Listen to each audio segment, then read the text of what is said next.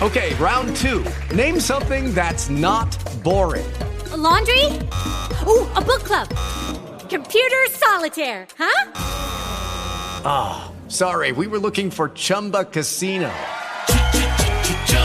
That's right. ChumbaCasino.com has over 100 casino style games. Join today and play for free for your chance to redeem some serious prizes. ChumbaCasino.com. No purchase necessary. Full prohibited by law. 18 plus terms and conditions apply. See website for details.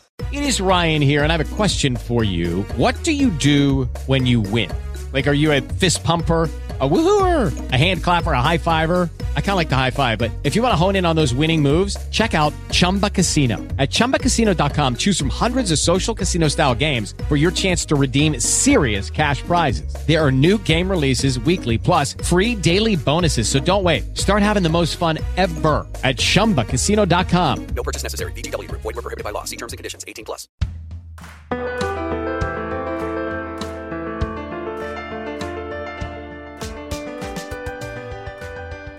Herkese mutlu günler arkadaşlar. Ee, Psikolayların 18. bölümüyle yayındayız. Bölüme geçmeden önce bu sefer bir de başlamadan ricada bulunayım. Belki daha çok kişi ricamı yerine getirir. Geçen bölümün sonunda çok kişi önem vermemiş maalesef. Geçen bölümü dinleyenlerin hepsi doldursa ya da erkekse bile bir kadın arkadaşına gönderse tezim için yeterli verinin tamamını toplamış oluyordum. Oysa ki. Bilmeyenler için tekrar açıklama yapıyorum. Arkadaşlar akademik yaşantımda kadına yönelik şiddete karşı tutumun altında yatan psikolojik faktörleri araştırıyorum. Bir önceki araştırmamda kolayca yeterli veriyi toplamıştık. Hatta işte o araştırmanın makalesi de yayınlanacak yakın bir zamanda umarım.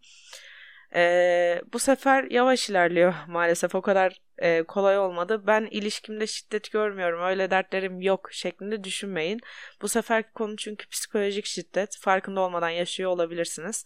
Sizden ricam katkıda bulunmak için sadece 5 dakikanızı ayırmanız. 18 yaş üstü ve bugüne kadar herhangi bir romantik ilişkisi olmuş veya şu anda olan kadın arkadaşlarım Instagram'daki kişisel hesabımın açıklamalarında olan linkteki soruları cevaplandırırsa çok sevinirim. Erkek dinleyicilerimizden ricam da 18 yaş üstü herhangi bir kadına link atmanız. Bu kişi anneniz bile olabilir. Ee, kişisel hesabım Hilal Yardım alt. Ee, bu kullanıcı adıyla aratabilirsiniz. Ee, soruları cevaplandırırken isim soyisim yazmıyorsunuz. Dolayısıyla gönül rahatlığıyla doldurabilirsiniz. Lütfen şimdi kaydı 5 dakika dondurun. 5 dakika sonra dinlemeye devam edin.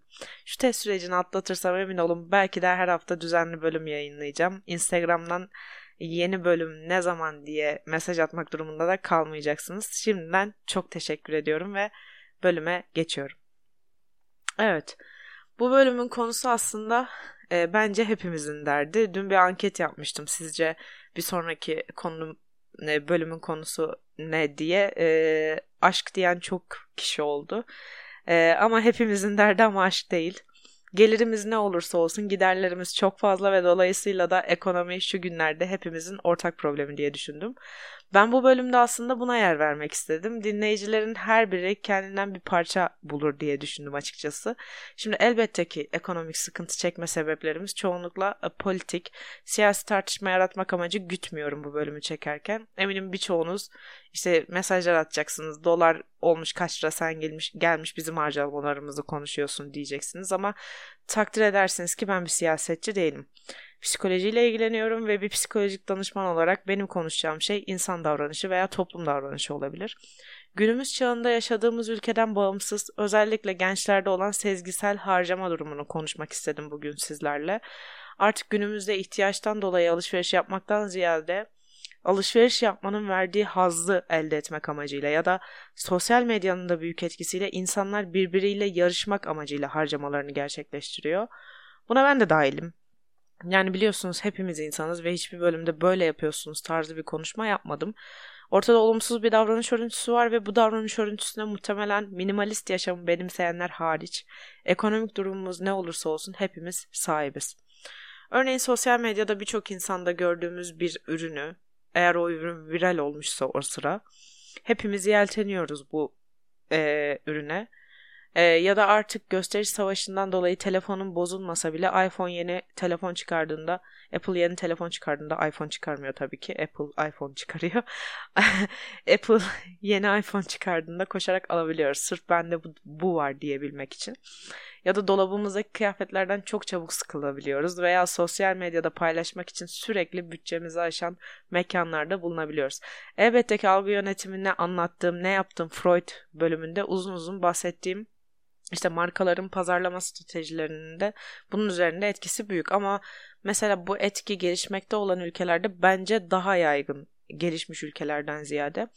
İşte hem Avrupa'yı hem de Amerika'yı görmüş biri olarak diyebilirim ki bizim ülkemizde takipçi kasma takıntısı ya da son model telefona sahip olma arzusu ya da sürekli dolabını yenileme aşkı çok daha fazla görülen bir durum.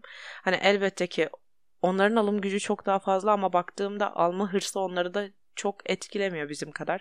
Ya da çoğunlukla zaten onlar sosyal medyada bizim kadar e, bağımlı düzeyde vakit geçirmedikleri için sürüye ayak uydurmuyorlar.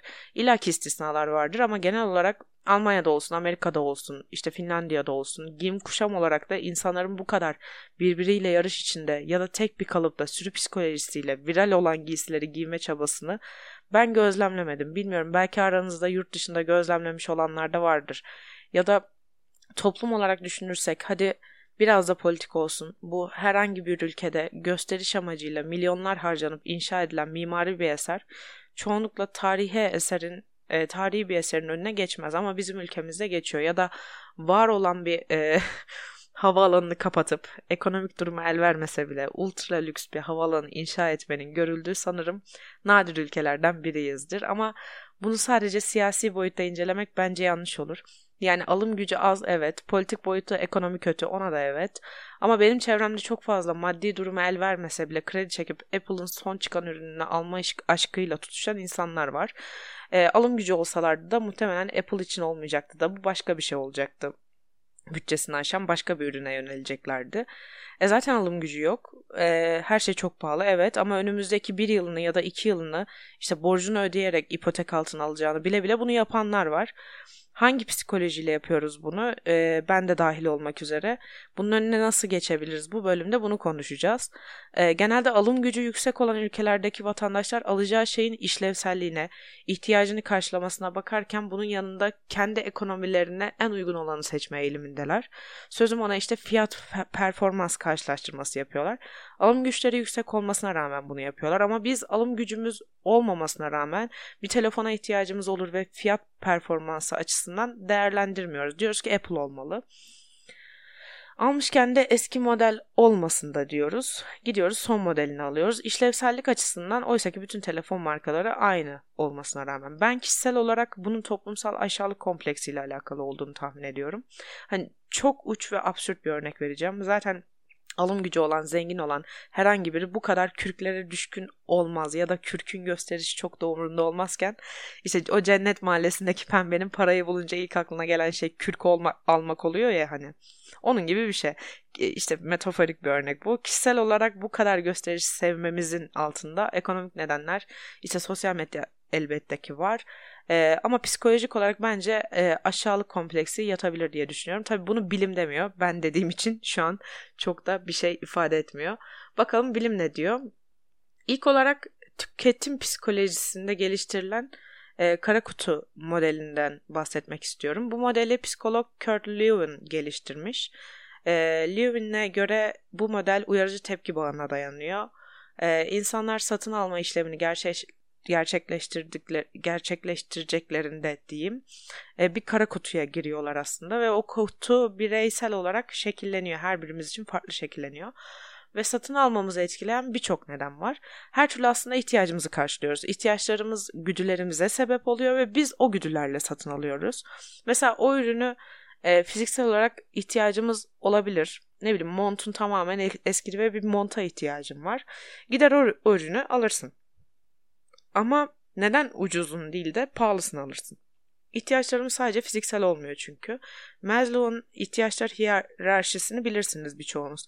İşte önce fiziksel ihtiyaçlar gelir. Aç, açlık, susuzluk, cinsellik gibi. Sonrasında güvenlik ihtiyacı gelir. Sonrasında ait olmaz, sevgi, saygınlık falan diye gidiyor. Diyelim ki sizin bir gruba ait olmaya ihtiyacınız var. İşte bu ihtiyaçtan dolayı sürü psikolojisine ayak uydurup e, Apple Kullananlar Derneği Başkanı olabilirsiniz mesela ya da diyelim ki sizin kendinizi göstermeye ihtiyacınız var. O zaman koltuklarınız eskimese bile kredi çekip oturma odanızı yenileyip hemen yeni bir altın günü organize edebilirsiniz. Diyelim ki beğenilmeye ihtiyacınız var. O zaman kıyafetlerinizin eskimesi veya eskimemesi umurunuzda olmaz. O sırada viral olan ve en çok favori olan kıyafetleri satın alarak insanların beğenisini toplayabilirsiniz. Aslında demin fikir yürüttüğüm aşağılık kompleksini bu bağlamda düşünebiliriz. Aşağılık kompleksi olan insanların da üstünlüğe ihtiyacı vardır ve genellikle bu duruma üstünlük çabasıyla tepki verirler. İşin genel boyutundan işte modellemesinden bahsedecek olursak durum bu şekilde. Yine ihtiyaca dayanıyor. Ee, biraz da spesifik olarak satın almamızı etkileyen koşullardan bahsedelim. Bu noktada indirimin gücünden ve e, az bulunabilirlikten bahsetmek istiyorum. Konuyla alakalı bir önceki işte o algı yönetimin e, bölümünde bundan detaylıca bahsetmiştim. Aslında bu bölüm o bölümün tamamlayıcısı olarak düşünebilirsiniz. O bölümde markalar bizim algılarımızı nasıl yönetiyor bundan bahsetmiştim. Bu bölümde daha çok biz o tufaya hangi psikolojilerle düşüyoruz bundan bahsedeceğim. İşte bir şeyde indirim olduğunu gördüğümüzde aslında ihtiyaç duymasak bile bir gün ya ihtiyaç duyarsak kaygısıyla hemen almaya girişiyoruz aslında. Yani aslında işin tersini yapıyoruz. Normalde bir şeye ihtiyacın olur, indirime girmesini beklersin. Eskiden böyleydi en azından ama şu an sosyal medyanın ve online alışverişin yaygınlan, yaygınlığının da etkisiyle işte o influencerların e, paylaştığı linklerin etkisiyle bu durum tam tersine döndü. Artık bir şeye ihtiyaç duymamıza ra- duymamamıza rağmen indirimi görünce sırf indirimde diye alıyoruz. Belki bir gün ihtiyaç duyarız duyarız diye. Yani biz indirime girince o ürünü alıyoruz ve bir gün ihtiyaç duymayı bekliyoruz aslında. Diyelim ki 10 tane pantolonun var. Aslında pantolonun çok da ihtiyacın yok ama sosyal medyada sürekli gördüğüm ve moda olan bir pantolon da %50 indirim var. Mutlaka onu paran yoksa bile kredi kartıyla gider alırsın. İkinci olarak stok azlığı diğer algı yönetimi bölümünde kolektif bilinç altında kıtlık korkumuz olduğundan ve üründe stoklar tükeniyor lafının bizim o ürünü almamızı nasıl etkilediğinden uzunca bahsetmiştim. Hatta komik bir M&M's çikolataları mevzusu vardı. Burada da benzer şekilde bahsedeceğim. Bir ürünün stoğu azaldıkça yani ona sahip olmak zorlaştıkça o ürünü satın almaya yönelik isteğimiz artıyor. Dediğim gibi ihtiyaç olmasa bile artıyor. Bunun altında yatan bir sebep kolektif bilinçaltı evet. Diğer bir sebep de özel hissetme arzusu. Düşünsenize bir ürün üretilmiş sadece 10 tane üretilmiş. O ürüne sahip olan dünya üzerindeki 10 özel kişiden biri olmak için insanlar yarışa giriyor. O yüzden de genellikle zaten markalar sınırlı üretim stratejisini sıkça sıkça kullanıyorlar. E işte Google'ın e, tüketici analizleri ekibinde çalışan Alistair Rennie ve e, Johnny Prodiro alıcıların satın almaya karar vermesinin altında yatan dinamikleri araştırıyorlar. Ve bizim bir ürünü satın almaya karar vermemizdeki altı etkenden üçü bedavanın gücü aslında. E, üçü bedavanın gücü değil. üçü şu şekilde bedavanın gücü. E, üçünden biri Diğeri az bulunurluk etkisi ve sanırım kısıtlı süreydi. Aynen. Yani şimdinin önemi. Dolayısıyla biz stokları sınırlı olan, sınırlı süre içinde %50 indirimi bulunan bir ürünü ihtiyacımız olmasa bile almaya meyilliyiz. Bu araştırmaya göre bu eğilimde ülkeler arası bir farklılık bulunmuyor. Yani benim az önce dediğim yurt dışında insanlar bu yarışa girmiyor fikri de çürütülmüş oluyor bu araştırmayla. Amerika'da yapılan başka bir araştırma daha çok e-ticaretle ilgili. Araştırmaya göre e-ticaret sitelerinde gezinti yapanların sadece %3'ü ürüne ilk kez baktığı anda satın alıyor. Büyük çoğunluk sadece sitelerde keyif için geziniyor veya bir ürünü alacaksa da ilk olarak bakıp çıkıyor, direkt almıyor. Fark etmişsinizdir. Atıyorum Trendyol'da kendi, kedi kumu baktın. İşte kendi ihtiyacın olan bir şey baktım. Bu ara benim kedi kumuna ihtiyacım olduğu için e, o aklıma geldi. Kedi kumu baktın. Sürekli farklı sitelerde bile kedi kumu reklamı görmeye başlarsın. Ve genelde yanında işte hemen al ya da şimdi şu kadar indirimde gibi ibareler bulunur. Araştırmalara göre o hemen al veya şimdi şu kadar indirimde gibi sözcükler bizi satın almaya itiyor. Aslında sözcük fa- fazlalığı var orada. Neden sadece al yazmıyor da hemen al yazıyor? Hemen kelimesini niye kullanıyorlar orada? Bu araştırmaya göre o hemen ya da şimdi sözcükleri zihnimize satın almaya dair cazibe katıyor. Aynı gün kargoda sözcüğü o anda sipariş verme dürtümüzü de arttırıyor. Sonrasında düşünme olasılığımız düşüyor bu sözcükleri görünce aslında bu bir algı yönetimi. Sonuç olarak da kişisel kontrol veya boyun eğme olarak iki farklı duygusal mekanizma aktif. Ya boyun eğeceksin, satın alacaksın ya da kişisel kontrol yapacaksın. Ve bu araştırmaya göre e, o sonradan çıkan reklamlara karşı işte ilk gezinti değil de ikinci, üçüncü gezintilerde e, bulunanların %83'ü boyun eğme duygusal mekanizmasını aktifleştiriyor. Yani e-ticarette %83'ü bir ürünü ilk gezinti esnasında satın almıyor da sürekli bu şekilde uyarılma ile eninde sonunda boyun, eğ boyun eğiyor. Bir de bu hemen al veya sepetine ekle butonları genellikle kırmızı, turuncu veya mavi renkte oluyorlar. Algı yönetimi bölümünde renklerden de bahsetmiştim uzunca. Yine bu araştırmaya göre bu renkler satın alma eylemini arttırıyor. Sizce Trendyol'un ya da hepsi buradan turuncu ambleminin işte Vodafone'un kırmızı, ne bileyim Turkcell'in mavi ambleminin bununla alakası olabilir mi? Bence kesinlikle var. Çünkü hani diğer bölümde bahsettiğim gibi markalar bizim bu algı yönetimin için e, psikolojimizi oldukça kullanıyorlar reklam e, stratejilerinde. Peki diyelim bir ürüne ihtiyacım var. İnsanların ihtiyacı olan bir üründe ucuz yerine pahalıya yönelmesinin sebepleri neler olabilir? Mesela bir kulaklık diyelim. Hepsinde işlev aynı. Ama paranız olsa bir kulaklığa 100 bin lira verir miydiniz? Kaliforniya Teknik Üniversitesi ve Stanford Üniversitesi'nin ortak yürüttüğü bir araştırma var. Bu deneysel araştırmaya göre deneklere iki kez şarap ikram edilmiş. Aynı şarap verilmiş aslında ama bir şarabın fiyatı ucuz, diğer şarabın da fiyatı pahalı olarak söyleniyor. Kandırıyorlar denekleri. Fiyatı yüksek söylendiğinde denekler şarabı daha iyi bulduklarını ifade etmişler ve daha büyük zevkle içtikleri de gözlemlenmiş. Başka bir araştırmada da plasebo e, ağrı kesiciler kullanılmış mesela. Aynı ilişkiler, aynı ilişkiler, aynı ilaçlar verilmesine rağmen fiyatı yüksek olanların daha etkili olduğunu iddia etmişler. E, Harvard'da psikolog olan Michael Norden e, bir araştırma yapıyor. Ona göre bu noktada daha etkili ya da daha zevk veren ya da işte daha lezzetli görülmesini sağlayan ürünün fiyatı değil aslında. İnsanların daha üst düzeyde deneyim yaşadıklarını düşünmesi, kendini özel hissetmesi, kaliteyi elde edebilecek kadar özel hissetmesi ve pahalı deneyimler yaşayacak kadar özel hissetmesi. Ekonomi teorisine göre bir eşyaya talep arttığında fiyat düşer. Evet, okey. Ama tam tersi geçerli değildir. Fiyat düştüğünde talep artmaz. Fiyat arttığında talep artar. Ve Amerikalı profesör Elizabeth Elkit'in e, araştırmasına göre de zenginlerin çok pahalı markalar satın almak gibi bir dürtüsü aslında yok. Hatta günümüzde zenginler daha çok organiğin peşindeler. Çünkü zaten zengin oldukları için pahalı bir şey satın aldıklarında kendilerini özel hissetmiyorlar. Başka koşullarda özel hissediyorlar. Doyum sağladıkları aktivitelerde bulunmak gibi başka koşullar. Oysa ki sonradan zengin olanlar ya da anlık yüksek para kazananların ilk yöneldikleri şey pahalı markalar oluyor. Çünkü özel hissetmeleri için buna ihtiyaçları var. Bu da en başta tahmin ettiğim aşağılık kompleksi fikrini biraz destekliyor gibi. Baktığında aslında herkes mutluluk satın almaya çalışıyor. Masum. Bizi satın almaya yönelten bir diğer şey ise kredi kartı arkadaşlar. Ee, Richard Feinberg'ün bu konuda yaptığı bir araştırması var. Bir lokantada verilen bahşişleri incelemiş. Kredi kartıyla ödeme yapanların nakit ödeme yapanlardan daha fazla bahşiş bıraktığını görmüş. Başka bir araştırmasında da 60 tane üniversite e, öğrencisiyle bir deney yürütmüş. Bu deneye göre bir üründe sadece kredi kartıyla öde logosunu görmenin bile bireylerin daha fazla para ödemeye razı olduklarını görmüş. Bunu yaparken bir ürün gösteriyor ve bu ürüne ne kadar verebileceğini soruyor deneklere.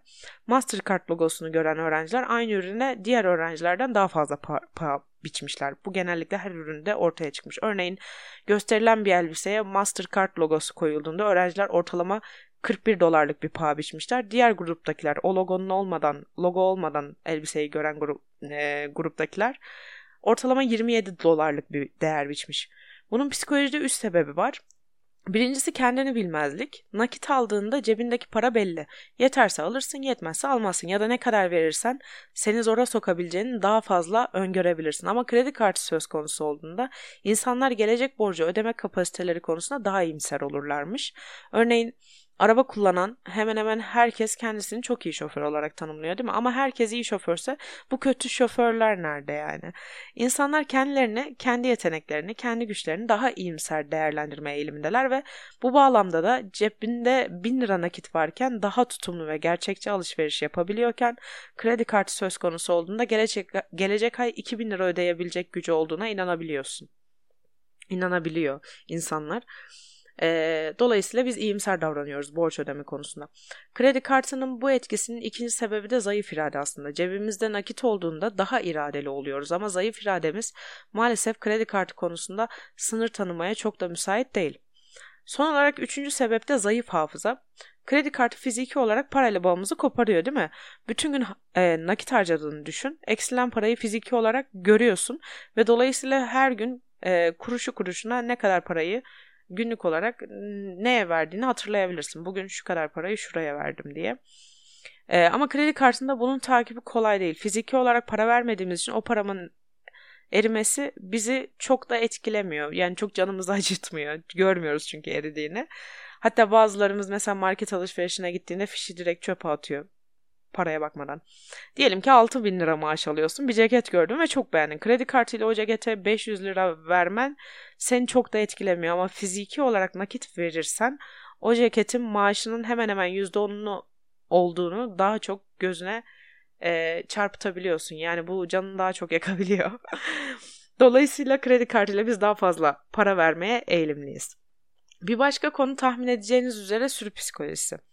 E, algı yönetimi bölümünde çok fazla bahsettim bu konudan. İşte sürü psikolojisine sosyal medyanın etkisini orada konuşmuştuk. Bu konuda yapılan çok fazla deney var. Burada hani iki deneye değinip o konuyu desteklemek istiyorum sadece. Ee, Princeton Üniversitesi'nde profesör olan Amerikalı bir sosyolog abimiz var. İsmi Matthew Sielgenik.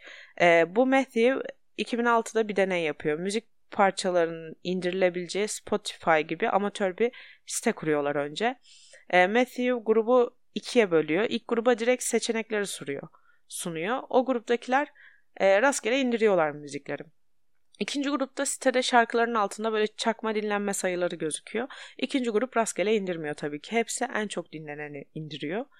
Bir başka deneme diyeyim deney demek istemiyorum buna. Montana Üniversitesi'nde yapılmış. Bu bir deney değil dediğim gibi. Üniversitede bir bakıyorlar alkol kullanım oranı çok fazla. Bir araştırma yapıyorlar. Ee, öğrencilere alkolik çıkıyor resmen. Hemen hemen her gün alkol aldıkları gözüküyor. Öğrencilerin alkol tüketimini azaltmak için bir fikir yürütüyorlar ve farkındalık adı altında üniversitenin duvarlarına afişler asıyorlar. Afişlerde sadece şey yazıyor. Montana Üniversitesi'nde öğrenciler ortalama haftada 4 kez ya da daha az içki tüketiyor. Aslında ortalama daha fazla tabii ki de. Dediğim gibi öğrenciler hemen hemen her gün içiyorlarmış. Ama bu afişler asıldıktan sonra öğrencilerin içki içme düzeyi cidden haftada 4 veya daha aza düşmüş. Başka bir deney Kaliforniya'da yapılmış. Semtte ortalama enerji tüketim faturası diye bir şey uydurmuşlar. Semtte tek tek evlerimin kapısını çalıp diyorlar ki mahallenizde ortalama bu kadar fatura çıkmış haberiniz olsun. Ortalamanın üstünde olanlar bir sonraki ay ortalamaya daha yakın bir fatura çıkarmışlar. Ama işin komik tarafı ortalamadan düşük olanlar da yine ortalamaya yakın çıkarmışlar. Yani faturaları artmış. Yani sonuç ne olursa olsun biz çoğunluğa uyma eğilimindeyiz. Olumlu veya olumsuz. Elbette ki satın alma psikolojisi aşırı geniş bir alan. Bir podcast'e sığmaz. Baktığınızda algı yönetim bölümü de bununla çok çok çok alakalı bir bölümdü. Sevgisel harcama yapmanın altında yatan birçok psikolojik neden var ama hepsinden bahsetmeye kalksak dönemlik 3 kredilik ders çıkar buradan diye düşünüyorum. O yüzden bilimsel araştırmalar aşamasını biraz kapatalım. Siz anormal psikoloji ya da patoloji dinlemeyi seviyorsanız işin patoloji kısmına gelelim biraz da. Ee, peki anormal psikolojide bunun yerine onyomani e, yani alışveriş bağımlılığı ee, hadi biraz da psikolojik bir problem olacak düzeyde alışveriş bağımlılığının belirtilerinden, işte nedenlerinden, bir tedavisinden falan bahsedelim. Aslında birçok nedeni olabilir bu bağımlılığın. Öncelikle bazı psikolojik rahatsızlıklar alışveriş bağımlılığını tetikleyebiliyor. Yani alışveriş bağımlılığı ikincil rahatsızlık olabiliyor. Örneğin bipolar bozukluktan muzdaripsen manik ataklarında harcamalarını kontrol edemeyebiliyorsun ya da depresyona yatkın kişilerde alışveriş bağımlılığı görülme oranı çok yüksek çıkıyor. İkincisi altta yatan e, bireysel faktörler işte ya da bilinç aldım e, altımızın etkisine yönelik farkındalığın düşük olması, e, öz kontrol becerisinin zayıf olması gibi kişisel sebepler de alışveriş bağımlılığına sebep olabilir. Yine e, kredi kartı alışveriş bağımlılığına sebep olan ve belki de bu yüzden tüketim dünyasına bilinçli olarak dahil edilen bir etkendir. Üçüncüsü e, toplumsal faktörler de sebep olur. Nasıl olur? E, toplumu tüketime verdiği değer ya da bulunduğumuz aile de bir mikro toplum sonuçta. Ee, yani gösterişi ve almayı seven bir çevrede yetiştiyseniz alışveriş bağımlılığına sosyal etki sebep olmuş olabiliyor. Bununla bağlantılı olarak araştırmalara göre sosyal medya bağımlılığı alışveriş bağımlısı olma riskimizi de arttırıyor. Belirtilere gelecek olursak eğer Kötü ve mutsuz olduğunuz zamanlarda para harcamak konusunda güçlü bir istek duyarsanız. Bu istek ama böyle çok güçlü. Sigara içme isteği gibisinden bir istekten bahsediyorum. Herkes sever alışverişi ama hemen bir şey almalıyım düzeyindeyseniz. Atıyorum işte sevgilin seni terk etmiş, mutsuzsun ama aklına ayakkabı almak geliyor mesela. Ayakkabı alma isteği ilişkinin bitmesinden daha çok aklını kurcalıyor. Alışveriş yaptığında aşırı rahatlayıp kendini mutlu en önemlisi de bakın burası çok önemli en önemlisi de güçlü hissediyorsan. Burada güçlü hissetmek detayı önemli çünkü bu ne demek? Alışveriş yapmadığında da güçsüz hissediyorsun demek ve güçsüz hissetmek tehlikeli bir bilişsel şemadır. Harcamaların ülke ekonomisinden bağımsız olarak son 2 yılda çok ciddi artış gösterdiyse yani burada harcamanın düzeyinden bahsetmiyorum tabii ki. 2 sene önce benzine verdiğimiz parayla şu an arasında uçurum var ama satın aldığın şeylerin sayısı artıyorsa mesela Harcamaların ailenle ve yakın çevrenle olan ilişkine olumsuz yansımaya başladıysa, atıyorum eşinle harcamaların yüzünden tartışmaya başladıysan, alışverişe gittiğinde her seferinde planladığından daha çok şey alıyorsan ve artık çevrendekiler de kontrolsüz alışveriş yaptığını dile getirmeye başlamışsa. Çünkü dile getirmeleri demek senin bu durumun e, dışarıdan bile fark ediliyor demek. Tebrikler bunların hepsi olduysa alışveriş bağımlısı olmuşsun. Peki tedavisine? Tedavisi e, tabii ki de bu düzeyde bir bağımlılığın tedavisi psikoterapiste gitmek ya da bir psikiyatriste gitmek. E, tedavisinde durumun vahimiyetine veya da eşlik eden o o eşlik eden e, hastalıklar az önce bahsetmiştim. E, o hastalıkların olup olmamasına bağlı olarak e, psikotik ilaçlar kullanılabiliyor. Bunun dışında özgüvene yönelik müdahaleler içeren psikoterapilerin etkili olduğu söyleniyor. E, dolayısıyla aslında bizim alışveriş bağımlısı olmamızı tetikleyen ana neden özgüven eksikliği olabilir. Bu da aslında yine başta söylediğim aşağılık kompleksi fikrini destekleyen bir sonuç. Resmen kendimi aklı çıkarmak için her araştırmayı buna bağlayacak bir yer buldum. Ama yapacak bir şey yok arkadaşlar. Yetişkin bir hilal yardım her zaman haklıdır. Peki ülkemizde ekonominin gittikçe kötüleştiği ve artık işte zamlar konusunda elimizden hiçbir şeyin gelmediği günümüzde kişisel olarak neler yapabiliriz? Öncelikle kesinlikle olabildiğince internet alışverişinden ziyade fiziki alışveriş tercih etmemiz gerekiyor. Ve markete de gideceksek, kıyafet alışverişine de gideceksek, kırtasiye alışverişine de gideceksek ihtiyaçlarımızdan oluşan bir listeyle gitmemiz lazım. Çünkü bir liste yaptığımızda belki listenin dışına çıkan bir ürün alırız ama ikinci ürünü almaya elimiz gitmez. Ee, yani listenin çok da dışına çıkmamızı engelleyecek bir durum bu. Diyelim ki internet alışverişi yapacaksın. Başka şansın yok. Trend yolda boş vakitte gezmek yerine ihtiyaçlarımızı notlarımıza kaydedip gerçekten alacağımız bir zaman girip direkt o ürünü satın alıp çıkabiliriz. Aksi halde gezinti yaptığımızda baktığımız her ürün sürekli karşımıza çıkacak ve eninde sonunda da o ürünü alacağız. Geçen mesela hiç ihtiyacım olmayan saçma bir ürün yanlışlıkla tıkladım sürekli reklamı karşıma çıkıyor. Ee, böyle bir durumla karşılaşmazsınız hem de.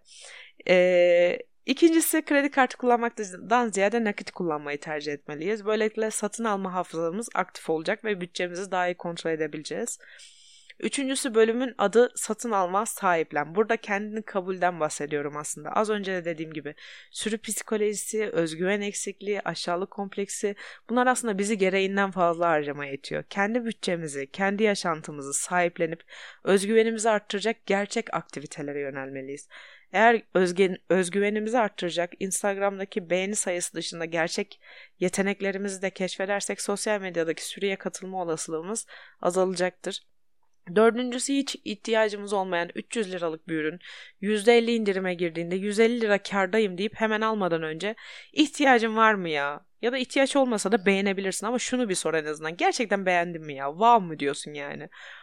Bunu kendine bir sormak, her üründe sormak. Belki de 300 lira kardasındır yani. Aslında satın almasan 150 lira karda olup alırsan da 150 lira zararda olacağını fark etmen gerekir. Çünkü çoğunlukla indirim varsa çok beğenip beğenmememiz bir şey ifade etmiyor. Bunu sormuyoruz kendimize. Direkt sezgisel alışveriş yapıyoruz. Acele etmek cebimizin düşmanı aslında.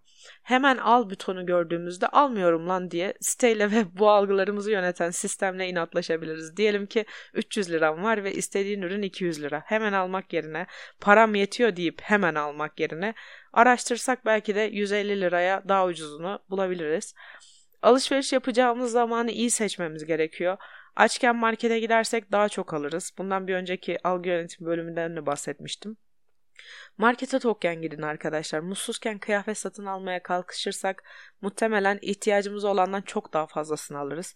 Ya da mutsuzken saçımızı kestirmeye gidersek muhtemelen o kuaförden saçımızı boyatmadan çıkmayız ekstra olarak. Kısacası bazı şartlar bizi daha fazla harcamaya itebilir anlık olarak. Sonrasında ben bunu niye yaptım ki ya diyebilirsiniz yani. Son olarak yazılı bir bütçe planlaması. Her ay maaşınızı aldıktan sonra tahmini ve sürekli giderlerinizi yazın. Ve maaşınızdan düştükten sonra keyfinize ne kadar kalıyor bir hesaplayalım. Örneğin 10 bin lira maaş alıyorsun. Kira, faturalar, aylık benzin masrafın, hatta aylık sigara masrafın. Sonuçta o da düzenli bir masrafın senin aylık market alışverişin ya da hatta düzenli bir şekilde bir kafeden her gün gidip kahve alıyorsan e, her ay stabil olan her şeyi o maaştan mutlaka çıkarıyoruz. Geriye 1000 lira mı kaldı? O zaman şunu bil. Senin bu ay keyfi harcama yapacağın ya da kenara koyabileceğin sadece 1000 liram var. Diyelim ki ihtiyacın yok ve bir ayakkabı beğendin. Bu bütçe planlamasını yapmazsan onu almak istiyorsun. Ayakkabı 1200 liraysa muhtemelen alamayacaksın ya da alsan bile borca gireceksin, sıkıntıya gireceksin. Ama bu bütçe planlamasını yaparsan 1000 liran olduğunu bildiğin için keyfine kalan, ihtiyacın olmayan bir şey alabileceğin 1000 liran olduğu için 1200 liralık bir şey almaya yeltenmezsin ya da e, kenara para koyar bir dahaki ay alırsın ya da kredi kartına taksit yaparsın. Ama işte kredi kartına taksit yapmak e, senin her ay o keyfine kalan paradan da düşürüyor. E, örneğin sen o bütçe planlamasını yaptın. Eee Mart ayında kredi kartı borcun 2000 lira. Nisan ayında yeni aldığın ayakkabının taksitinden dolayı 2300 lira oldu. İşte bir sonraki ay başka bir taksitle ürün aldın. E, iki buçuk oldu. Sonra 3000 oldu. Eninde sonunda diyeceksin ki ulan bir sonraki ay ben bu borcu ödeyemeyeceğim ve durmanı sağlayacak bu. Ama bir bütçe defterinin olmadığında bunun farkındalığı çok zor. Yani e, o yüzden yazılı bir bütçe defteri önemli. E, dedim ya satın alma hafızası söz uçar yazı kalın bir bütçe e, deftere edinmeniz işinizi kolaylaştırır diyorum. Evet benim anlatacaklarım ve sizin dinleyecekleriniz bugünlük bu kadardı. Giderek büyüyoruz. Sizi çok seviyorum. Hadi bana bir sürpriz yapın. Hesabımdaki linki doldurun, dağıtın. Birden bir bakayım yüzlerce veri toplamışım tezi için. Kesin sizi daha çok severim öyle bir durumda. Hadi bir sonraki bölüme kadar mutlu kalın, e, sağlıcakla kalın. Görüşmek üzere.